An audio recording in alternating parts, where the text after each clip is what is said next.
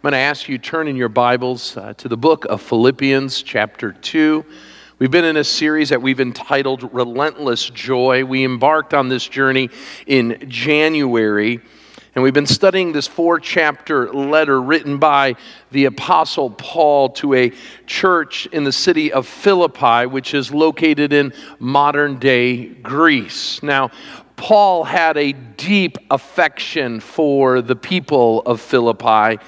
Uh, he had been the one who had started the church around AD 70, and he had seen the church grow into a healthy and vibrant congregation. And they were doing great things for their community, and they were impacting many lives. But upon the writing of, of Paul to this church, as of late, the church was experiencing a great deal of hardships. Their founding pastor, Paul, was in prison.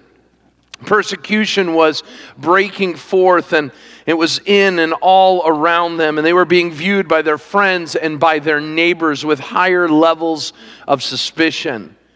You see, for the church at Philippi, it was becoming difficult to walk with God. Uh, they were losing their hope. They were losing their joy. And, and Paul writes a letter 10 years after starting this church to this church that he loves to tell them that they could find joy again. Here at Village, we have entitled our series Relentless Joy because we're on a journey. We, like the church of Philippi, want to serve and honor God in the best ways we can.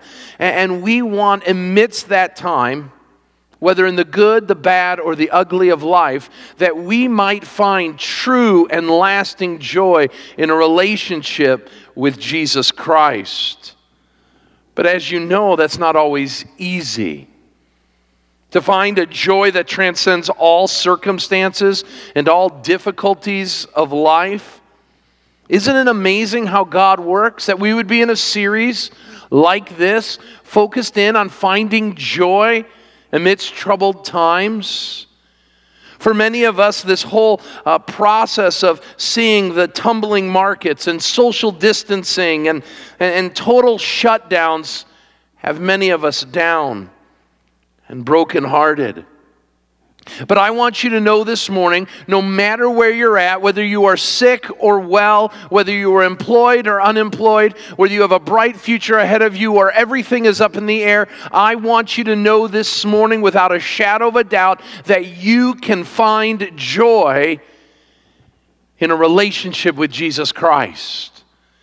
And Paul wanted to share that joy with the people he loved. And I want to reiterate what Paul shared to the Philippians to you today that you and I can find that relentless joy even amidst the circumstances of the COVID crisis and what is plaguing us all. But where do we go? Where do we turn when we have questions? Where do we turn when we become hopeless and joyless because of the circumstances and difficulties of life? We turn, my friends, to the Word of God.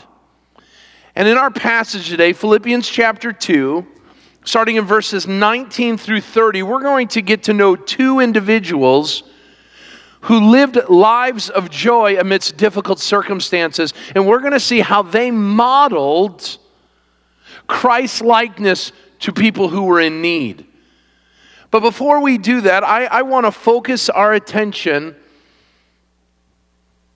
on the study of God's Word by asking God's blessing on our time. So join me in prayer. Father God, we come before you and we ask that you would open our hearts and open our, our eyes to what you want us to hear and what you want us to see this morning.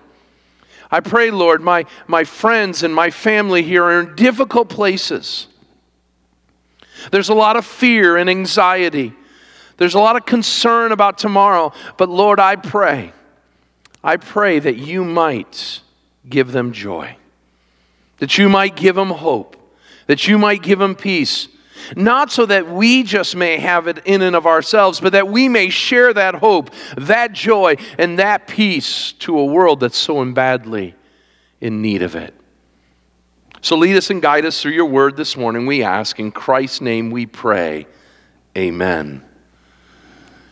You know, some years ago when I was a boy, I remember ads. And one of the ads that I remember was an ad for uh, issues of indigestion and upset stomachs and, and all matter of digestive distress. And there was an ad that would say, How do you spell relief from those things? If your stomach's hurting, where do you go? And the makers of an antacid Rolaids said, You spell relief R O L A I D S. What they were saying in that is that you could come to us when your stomach hurt. You could come to us when your stomach was in pain. And we would give you the relief you're looking for. Well, my friends, today I wish there was a pill we could take and an acid that would take our troubles away. I wish there was something that would take away the panic. I wish there was something that would uh, help us when our lives are unsettled. Now, I know much has happened overnight. I know many of you are struggling with fears and anxieties. Some of you right now are full of dread.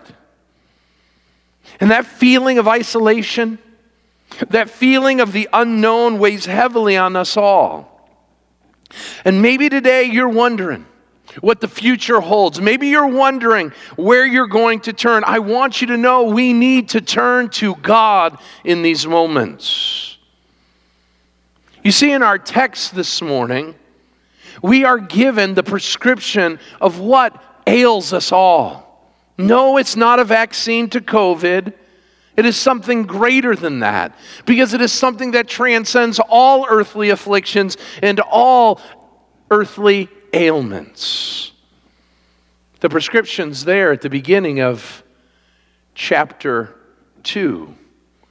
Paul says that we can have comfort.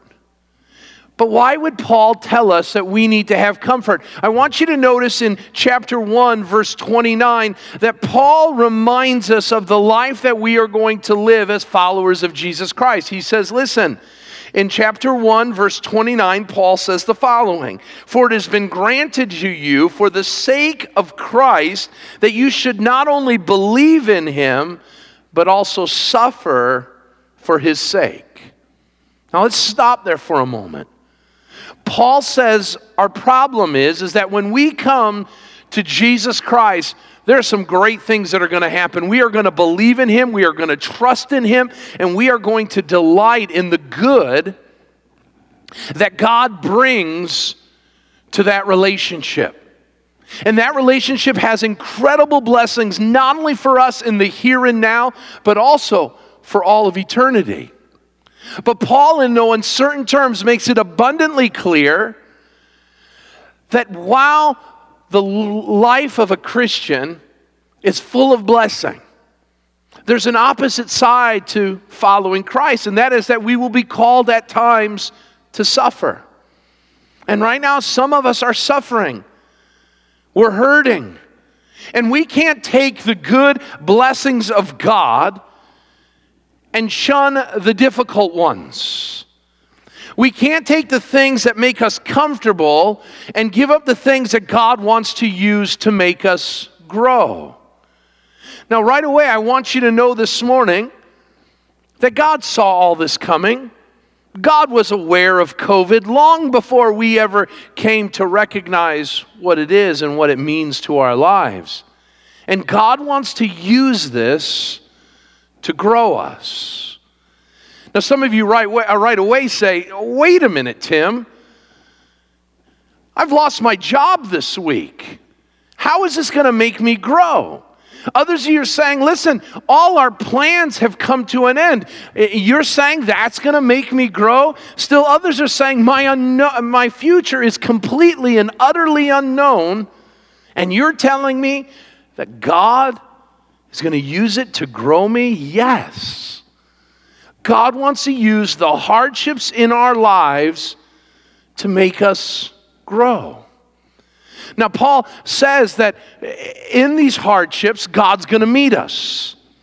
in these times of difficulty, God is going to draw near to us and He is going to make Himself so abundantly known by His presence that that sense, even though we walk through a valley of a shadow of death, not only will we not fear evil, but we will be filled with great joy.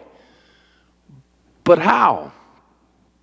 Paul reminds us this morning we need to remember these biblical commands. We need to remember these biblical commands. Amidst all this, what Paul says is okay, you're to suffer as followers of Jesus Christ, and we are. And there's a reason for it. He wants to grow us. But what is the prescription? The prescription is in chapter 2, verse 1. Just turn there for a moment and turn your attention to what he says. Paul says that God wants to give us encouragement, God wants to give us comfort, God wants to give us love, God wants us to experience affection, and God wants us to know that there's sympathy for us. But those prescriptions that God has given have to be grabbed or taken hold of as we take actions moving forward. And so, what Paul does is he says, okay, here's what we want we want encouragement, we want love, we want affection, we want sympathy. Well, how do we get it? Paul gives three commands through the inspiration of the Holy Spirit. Write these down. Number one, he says that we need to tough it out together. So, you and I are amidst this COVID crisis. And what we want is verse one we want the love and encouragement and sympathy of God. Well, how do we get it? God says, I want you to tough it out together. Notice what he says in verse 2. He says, Listen, you need to be of the same mind, having the same love, being in full accord, and of one mind. What we need to recognize as followers of Jesus Christ is that we are in this together. That's what's so amazing. Listen to me very carefully. So amazing about the crisis that we face today. All of us are in it together. Not only are we together uh, as Christians, but we're together with non believers. We're together with Americans, but we're also together with the rest of the world.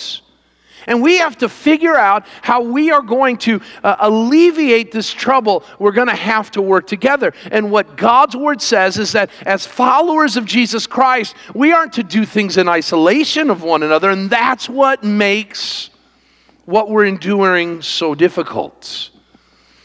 Because we can't be with one another.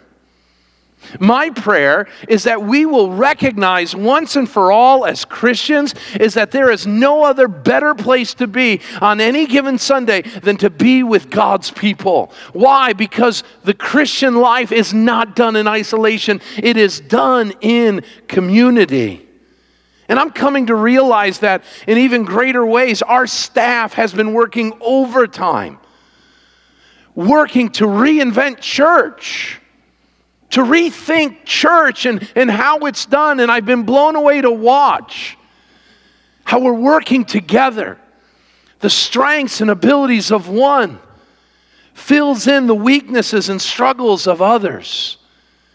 And that's what the Christian life is all about. Now, notice Paul goes on. He says, okay, tough it out together.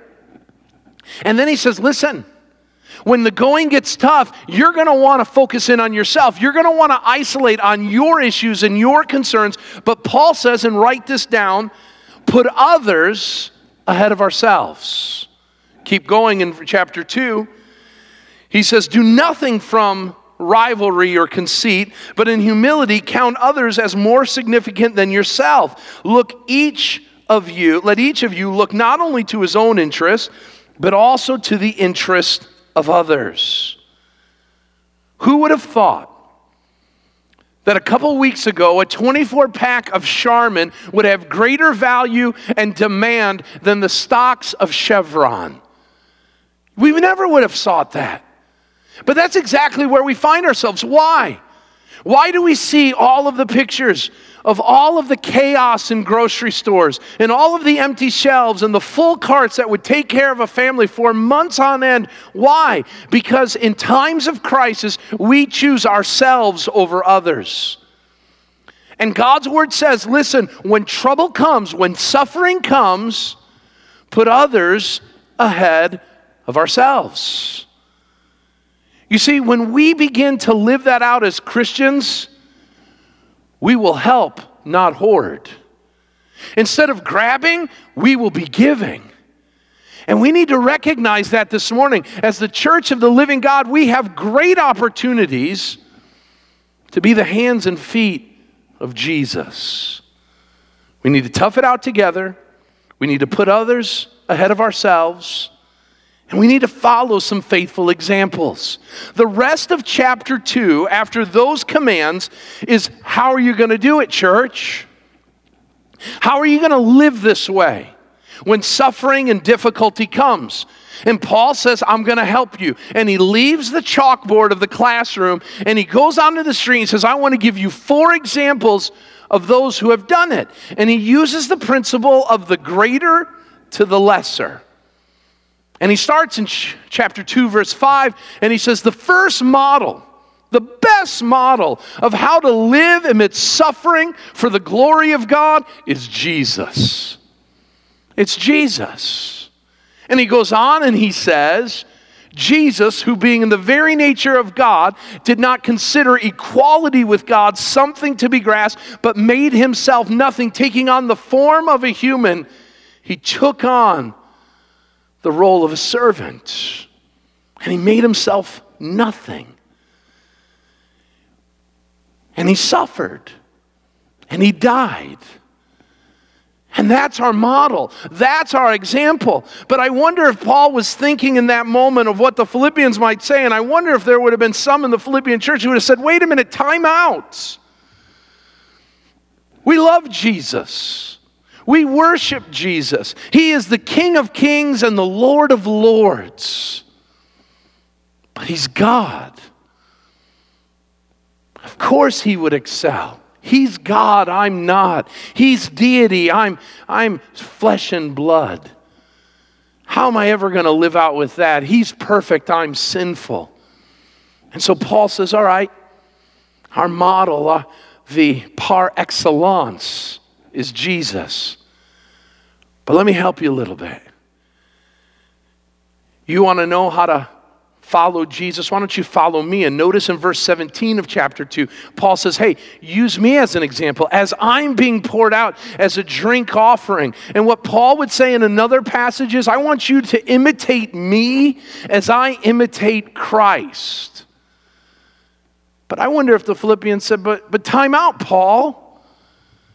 You're an apostle of the Lord Jesus Christ. You met Jesus on the road to Damascus. You saw the risen Savior. You were commissioned by Jesus Himself to proclaim the good news. Paul, you got way more on us.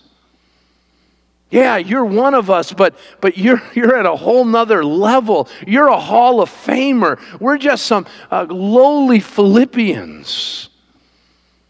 So Paul continues. And he gets us into the crux of our text this morning in verses 19 through 30. And what he says is all right, why don't you imitate Jesus?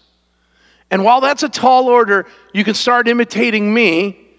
But I know that's a tall order for you. So let me give you two very earthy and very local models that you can follow. And he brings up two men Timothy and Epaphroditus. And it is from those two men that we uh, are able to apply the last two elements of our message of what we are to do to find relief in our troubled times. So let's look at the text. Philippians chapter 2, starting in verse 19, here's what Paul says. He introduces Timothy to the Philippians. He says, I hope in the Lord Jesus to send Timothy to you soon, that I too may be cheered by the news of you. For I have no one like him who will be genuinely concerned for your welfare. For they all seek their own interest not those of Jesus Christ. But you know Timothy's proven worth, how as a son with a father he has served with me in the gospel. I hope, therefore, to send him just as soon as I see how it will go with me. Let's stop there. Paul introduces Timothy to the Philippians. And what Paul tells them is that Timothy is a man of proven worth. He has proved his faithfulness in the good, the bad, and the ugly of life. Oh, how the church needs to have a proven worth in the world around them. That whether in the good, the bad, or the ugly, we, like Timothy, can be proved faithful. Now, what Paul says is, he says, Listen, I'm going to send Timothy to you. Why? Because Paul wanted to reach out to that community. Write that down. In our times of trouble, when we are seeking relief, instead of just thinking about ourselves, as Jesus taught us, and as Paul showed us, and now Timothy is an example of, we need to follow in those footsteps and serve our community even when we find ourselves in a place of great discouragement. We need to reach out to our community. And that's what Paul sends Timothy to do. And so Timothy heads down to the place of Philippi. For what reason? Well, Paul knew that the Philippians had needs. He knew that they were growing discouraged. He knew that there were all types of outward forces that were uh, preying upon them with all kinds of wrong teaching and beliefs. He knew that there was some lack of unity between two ladies within the church that he'll speak about later in his letter. He recognizes that he has created a leadership vacuum and that he needs a leader like Timothy to come in and fill the gap. And so he sends out Timothy. Why? Because Paul was uniquely aware of the needs around him. Now, here's the amazing thing Paul has his own issues. Paul's in prison. Paul can't leave where he's at. Does that sound familiar? And so, Paul, recognizing there are needs and, and, and there's, there's uh, places of lack, he sends, however he can, help to endure through the crisis. So, he sends Timothy. Now, what do we know about Timothy? Well, we know Timothy was a younger man. We know that he was a disciple of Paul's, that he had come from a mixed marriage. His mom was a believer, his father wasn't. And now he's given this job to go and fill in the gap, fill the needs that the Philippians had. Well, what made him able to do that? Notice a couple things. First of all, in reaching that community, they needed someone with compassion, and he was a compassionate individual. It says in the text, he was genuinely concerned with their welfare. This young disciple had a heart for people. And this heart for people literally was compassion. That is, when he saw someone struggling, he joined them, he didn't run away. He met them where they were at in their need. He made other people's problems his problem. And he made it his daily priority to alleviate the needs of those around him. He had compassion. Now, let me ask you this morning, and I know that much has happened. I know there's a lot of confusing moments and a lot of scared moments in our church right now. But let me ask you this question How compassionate are you in this moment?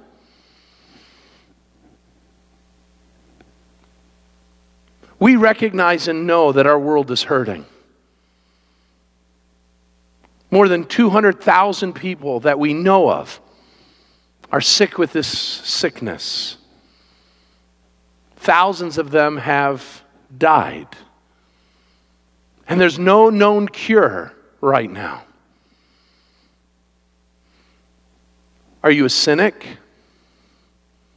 Are you a critic? Do you find yourself complaining though people have it way worse than you do? Are you complaining because your spring break got ruined? Are you complaining because maybe uh, there's a hiatus with work or, or that? Or, or do you recognize with compassion that our world is hurting right now and there are people that are scared and people are worried and, and our job is to put on compassion and to meet needs? Paul sent Timothy because he was compassionate. And Jesus is sending us amidst our own struggles, amidst our own anguish, to show compassion to others. But there's a second reason, notice, uh, uh, as to why Paul sends Timothy. And notice that it was because he was a committed person. He was committed. You see, compassion isn't just warm feelings or thoughts of those in need. Gee whiz, I'm sorry you're having such a bad day. That's not compassion. Compassion's an attitude that leads to actions. Compassion starts in the heart and it moves to the hands. Compassion is something not only that we think, but that we do. Now, Timothy is so committed to the cause of Christ and not his own personal needs that he heads off to Philippi to go minister to other people. Now, I'm going to imagine that Timothy, like every one of us, has his own plans and things going on in his life. He may have had his own issues and struggles, but he leaves that all aside and he heads to Philippi because he was committed to the cause of Christ. You see, his commitment was not to be self centered but to be others centered. Now, notice the reason why he does this is because he's like Jesus. He's like Jesus. And what our world needs right now, in even greater ways than a COVID vaccination, is that the world needs to see Jesus. And just as Timothy brought Jesus to Philippi, we can bring Jesus to our communities, to our neighborhoods, to our families by reaching out and being committed. And so let us open our eyes and open our hearts to the needs of those around us. Let us pray like we never have prayed before, not only for our own well being, but for those who are being ravaged by this in other parts of the world. Let us allow our compassion to move us into action so that we may show our commitment to the Lord Jesus Christ in letting the world know that there's an answer to not only this problem, but every problem they face, and that answer is Jesus Christ. That is what, in these moments, I pray that you, the church, will be committed to. But what about when things don't go the way you want them to? So Paul sends Timothy, and that was the plan.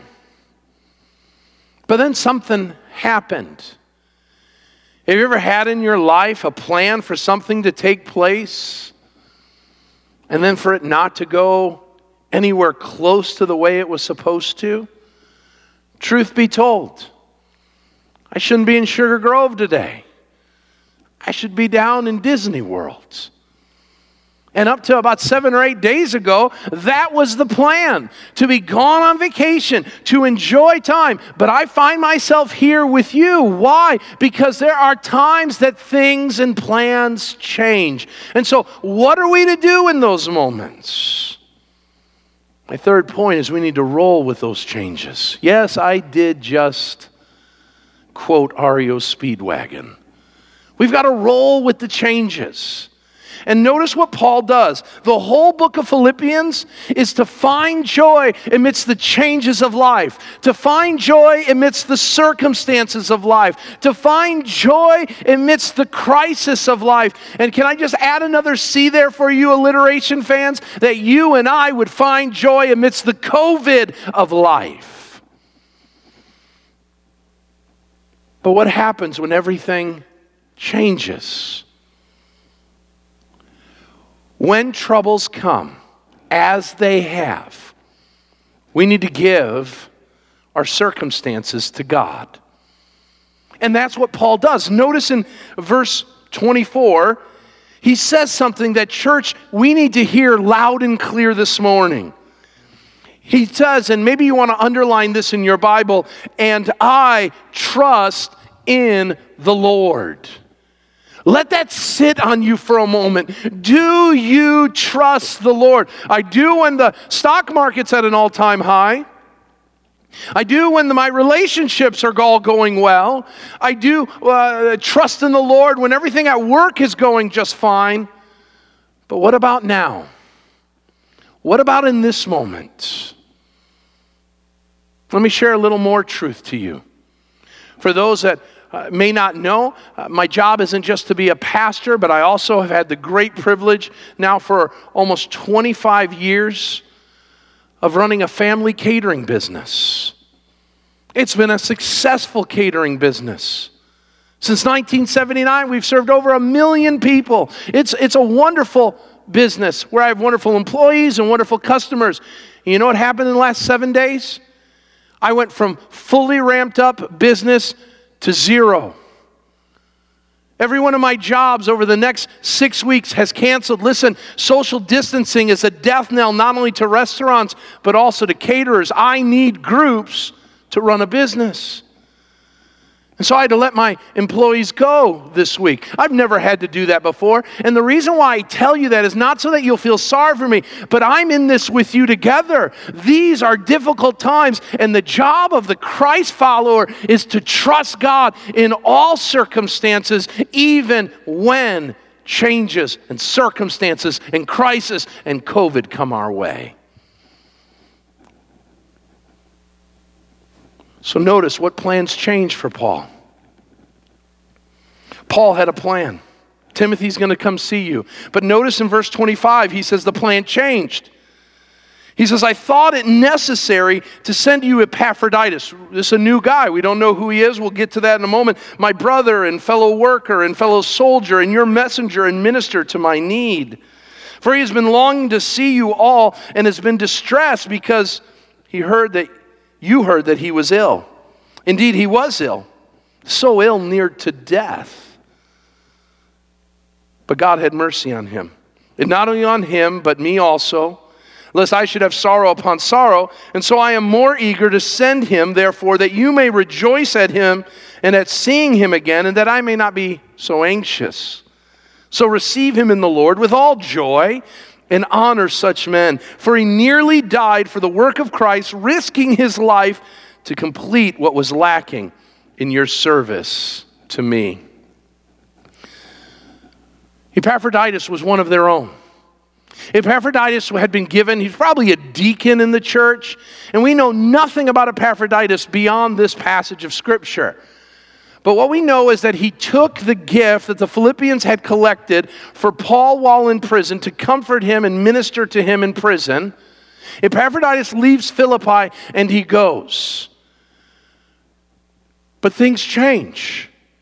The text tells us that he gets sick, and not run of the mill sick, so sick that he nearly dies. Sounds familiar? And this illness changes everything. Because probably what Epaphroditus wanted to be, think about this I'm going to go and be a blessing to Paul. He gets to Paul, and Paul has to be a blessing to him because he's so sick he nearly dies. But then there's another change. Notice in there, there's two sicknesses or illnesses medical illness that almost kills him, and then it says in the text that he's distressed. Look at verse 26. He was distressed. Literally, it means of extreme anguish. Why? Because he was homesick. Let me change it another way for you. What Epaphroditus was suffering from is he wanted things to go back to normal. How many of you are there this morning? Maybe you're not sick with this horrific sickness, but you just want things to go back to normal. You just want to go back home to the way things used to be. And each night you say, you know what? I'm going to wake up and it's just going to be all one bad nightmare. And I know it because that's what I think when I go to bed. And I'll wake up and everything will be back the same. School will be in session, jobs will be okay, the economy won't be crashing. We'll be back to normal. And what Paul does, and, and, and let me just finish my last two points very quickly for you this morning, but they're so important. Because what Paul does for Epaphroditus is what I believe we need to do for those closest to us. We need to care for those that are closest to us. And so Paul's got this guy, Epaphroditus, close to him. And Epaphroditus, his medical illness and his emotional illness changes everything for Paul. And notice what Paul does. And I want you to think about this to those who are closest, maybe the ones that are sharing the home with you right now. He's positive. Notice in the text, he draws out five positive truths about him. He says he's a brother, a fellow worker, a fellow soldier, and a minister. He runs through all these things. He says, This guy is great. Honor him with great honor. Things have been a little crazy around here, but honor him. He's a good man. He's a model citizen. He's a model Christ follower. But wait a minute, Paul. He kind of let you down. When the going got tough, he, he kind of lost it. Not only did he get sick, which wasn't his fault, but he became emotionally distressed and he wanted to go home. He wanted to leave you and head home. What about that? And, and Paul is patient. We need to be positive and we need to be patient. Now, let me apply this to from Epaphroditus' life to ours. Right now, you're sharing a home. Right now, you find yourselves in quarantine. And right now, maybe you're loving it. It's great having the kids home. It's great to have everybody around. You've played more board games and had more family time than ever before. But, but can I tell you, the day is going to come where you're going to get on each other's nerves. And the people that you're sharing that home with right now, your family, you're not going to want to be very positive. But share love and share good words about them. Affirm them in what they're doing. But wait a minute, what happens when they kind of go crazy? What happens when they uh, start losing it emotionally? Be patient. Moms, dads, be patient with those kids. They don't want to be home. They want to be at school. They want to be with their friends. They, they, they want to be participating in sports or, or in that spring show or that spring concert. Uh, they're looking forward to their senior year. Be patient with them. They didn't plan this. This isn't how they wanted their spring semester to go. So, moms and dads, be patient, be long suffering when things get a little wacky. We live in crazy times. Kids, be patient with mom and dad. Speak words of positive affirmation to them. We live in the craziest moments that I can remember. I think this is even crazier than 9 11. And your mom and dad are trying to care for you, they're trying to protect you and watch over you. And they know the last thing they want to do is hold up a teenager in a house, but that's what they've been asked to do. And so be patient with them. Spouses, don't allow all this negativity and all this despair to destroy your marriage. Share words of love and affection, as Paul did with Epaphroditus, and, and, and be willing to be patient with one another and help one another so that, however long this crisis goes, we may, as the Apostle Paul says, shine like stars in our generation. Paul closes out this section of Scripture in chapter 3, verse 1. And he says, Finally, brothers, rejoice in the Lord. And let me close this message out to my church that I love across all five of its campuses. This series and these truths have reminded us that joy is a choice. And whether things are good or whether they're bad, each and every day, whether we get to get out of the house or not, we have a decision to make. Will we choose joy? And the way that we choose joy is by remembering the faithfulness of God that we learned about last week. That God's in this, and God's faithful, and we can have joy because He who began a good work in us is faithful to see it to completion. And this is one step in the journey. By choosing joy, you make a decision. Write this down and meditate on this in the moments to come. To find joy means I find Jesus, I serve others, and then I take care of who? You. Jesus, others, you. That's where we'll find joy. And my prayer is that amidst all of this difficulty, that our communities and our neighbors and our friends and our families will see a relentless joy that brings hope and peace to our troubled world. Over the next couple moments, I want you to take some time and meditate on what's been said. And in a couple moments, I'm going to ask Pastor Nico to come and to close this message out with a word of prayer. So let's turn to the Lord in our hour of need, asking Him to fill us with His joy and with His peace.